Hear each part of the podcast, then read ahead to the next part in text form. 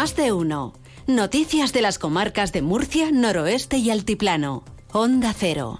Verónica Martínez. Hola, muy buenos días. Vamos a comenzar con la previsión del tiempo para hoy. Iván Álvarez, buenos días. Buenos días. Hoy en la región de Murcia comenzamos la jornada y la semana con intervalos de nubes bajas y brumas matinales en el campo de Cartagena que tenderán a irse disipando, dejando paso a un cielo poco nuboso con intervalos de nubes altas, pero sin esperar eh, precipitaciones, con temperaturas también que se van a mantener sin grandes cambios significativos o incluso podrían subir ligeramente en algunos puntos, alcanzando de máxima los 23 grados en Murcia y en Molina de Segura, 22 en Cieza, 21 en Lorca, 20 en Caravaca de la Cruz y en Yecla, 19 en Mazarrón y 18 en Águilas y en Cartagena. Es una información de la Agencia Estatal de Meteorología. 5 grados a esta hora en el centro de Murcia. Vamos a conocer también el estado del tráfico. Patricia Riaga de GT, buenos días. ¿Qué tal? Muy buenos días. Pues a esta hora van a encontrar tráfico lento en la entrada a Murcia, en la A30, en la zona de Molina de Segura, pero también especial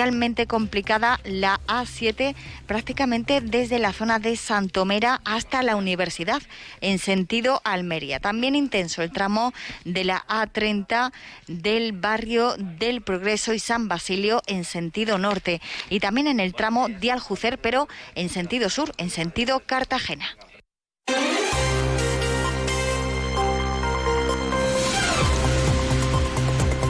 Son las 8 de la mañana y 22 minutos. Un hombre resultó herido de gravedad el sábado por la noche tras recibir una paliza cuando se encontraba repostando en una gasolinera a las afueras de Yecla. La víctima se encontraba, como decíamos, en la gasolinera que está situada en la carretera de Villena, cerca del polígono industrial de la Herrada, cuando tres individuos se acercaron y la emprendieron a golpes contra él.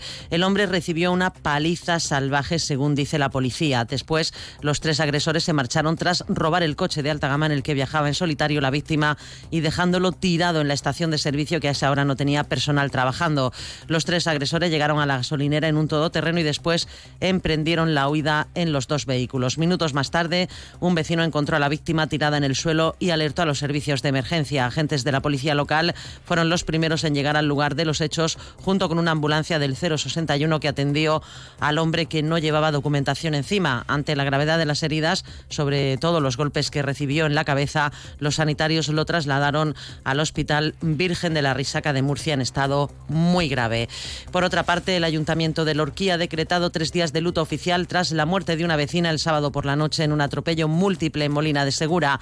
La mujer y dos amigas que resultaron heridas graves estaban cruzando por un paso de peatones cuando fueron atropelladas. El atropello tuvo lugar en la Nacional 301 entre la redonda de Vega Plaza y la siguiente redonda en sentido Albacete. Al parecer, el conductor no vio que el semáforo estaba en rojo y las arrolló, ya que no existen marcas de frenada en la calzada, según el atestado policial. Y servicios sanitarios de emergencia no pudieron salvar la vida de un hombre de unos 75 años que murió tras caer por unas escaleras en el polideportivo El Romeral, en el municipio de Molina de Segura. Después de 30 minutos tratando de reanimar al paciente, no se pudo más que certificar su defunción a causa de una parada cardiorrespiratoria.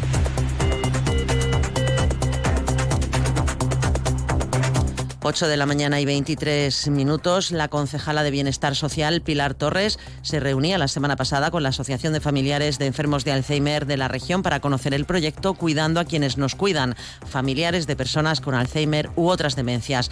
Los objetivos que se plantean con esta iniciativa son reforzar las herramientas emocionales y de conflicto para los cuidadores. En concreto, un proyecto que se llama Cuidando a quienes nos cuidan, familiares de personas con Alzheimer u otras demencias. Como todos ustedes saben, el Alzheimer supone una ruptura con el equilibrio personal, familiar y social de la persona y su entorno familiar.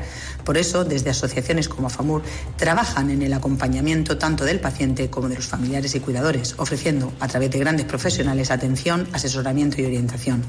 Los objetivos que se plantean con esta iniciativa son reforzar las herramientas emocionales y de conflicto para los cuidadores mediante reuniones donde compartir experiencias, proporcionar la oportunidad de aprender más sobre la demencia y los cuidados que requiere el enfermo y aprender a canalizar el estrés a través de hábitos saludables. Por otro lado, la concejala de Gobierno abierto en el Ayuntamiento de Murcia, Mercedes Bernabé, mantenía una reunión con los miembros de la Junta Municipal de Nonduermas en el marco del proyecto estratégico Conexión Sur, con el que se busca la revitalización de los barrios y las pedanías que se encuentran en esta zona del municipio. De esta forma, según Bernabé, se da un nuevo impulso a las iniciativas que se están desarrollando. Hemos mantenido un encuentro con miembros de la Junta Municipal de Nonduermas quienes nos han avanzado nuevas propuestas de mejora para la pedanía, como la segunda fase de las aceras en la Avenida de la Raya o el traslado de una parada de autobús en la carretera de Alcantarilla para ganar espacio de aparcamiento y que fueron aprobadas recientemente por el Pleno de la Junta Municipal.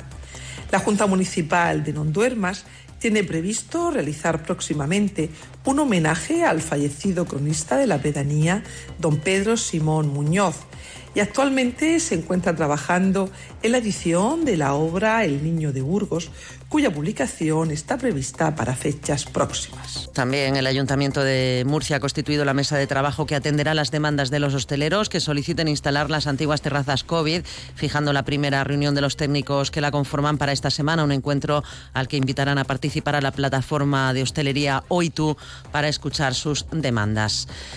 8 de la mañana y 26 minutos, la vicesecretaria general y responsable de Sanidad del PSOE en la región, Marisol Sánchez, afirma que López Miras está consintiendo que los trabajadores del transporte sanitario pierdan poder adquisitivo y que los pacientes tengan que esperar largas horas para recibir su tratamiento.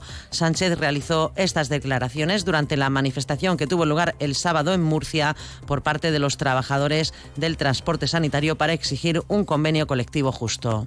López Miras, el presidente de la región de Murcia, está consintiendo la pérdida del poder adquisitivo de los trabajadores y que los ciudadanos y las ciudadanas de la región de Murcia, los pacientes del Servicio Murciano de Salud, especialmente pacientes como eh, de diálisis, pacientes de oncología, estén recibiendo sus tratamientos tarde, es decir, estén recibiendo su tratamiento hasta 3 y 4 horas después de la hora en la que tienen estipulada.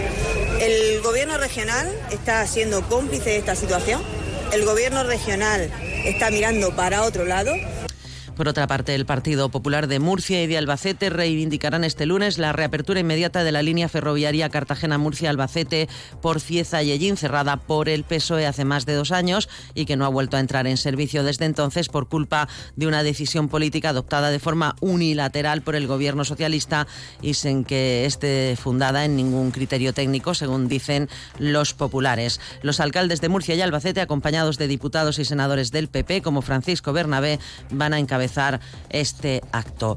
Y el Grupo Parlamentario Popular, a través de una moción en la Asamblea, ha exigido al Gobierno de España la inmediata puesta en marcha de todas las baterías de sondeos y todos los recursos hídricos disponibles, poniéndolos a disposición de los usuarios para que puedan hacer frente a esta emergencia por sequía extraordinaria en la cuenca del Segura. Escuchamos al diputado regional Jesús Cano. Si el gobierno de Pedro Sánchez no actúa ya, la huerta de Europa puede sufrir daños irreparables. Es cierto que que llueva no depende del gobierno, pero sí que depende de este gobierno la puesta en marcha de cuantas medidas sean necesarias para mitigar esta sequía. Por eso estamos plenamente convencidos que hoy, más que nunca, se hace necesario un pacto nacional por el agua que redistribuya todos los recursos hídricos y aborde la ejecución de todas las infraestructuras hidráulicas que son necesarias. También les contamos que el Ayuntamiento de Murcia ha iniciado los trámites para recuperar el camino Monteazaur ubicado entre Beniaján y Torreagüera.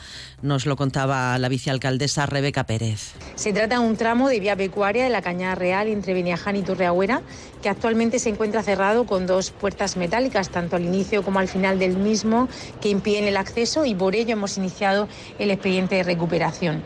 Hay que recordar que la puesta en valor, que la recuperación del camino dentro de la Cañada Real forma parte del proyecto estratégico Murcia Cordillera, por el cual el Ayuntamiento de Murcia recuperará la Cañada Real de Alfonso X y pondrá en valor los restos romanos y árabes de la Cordillera Sur de Murcia mediante la elaboración de un catálogo de elementos patrimoniales. Pues hasta aquí este tiempo de noticias, pero continúa más de uno con Alsina aquí en Onda Cero. Buenos días.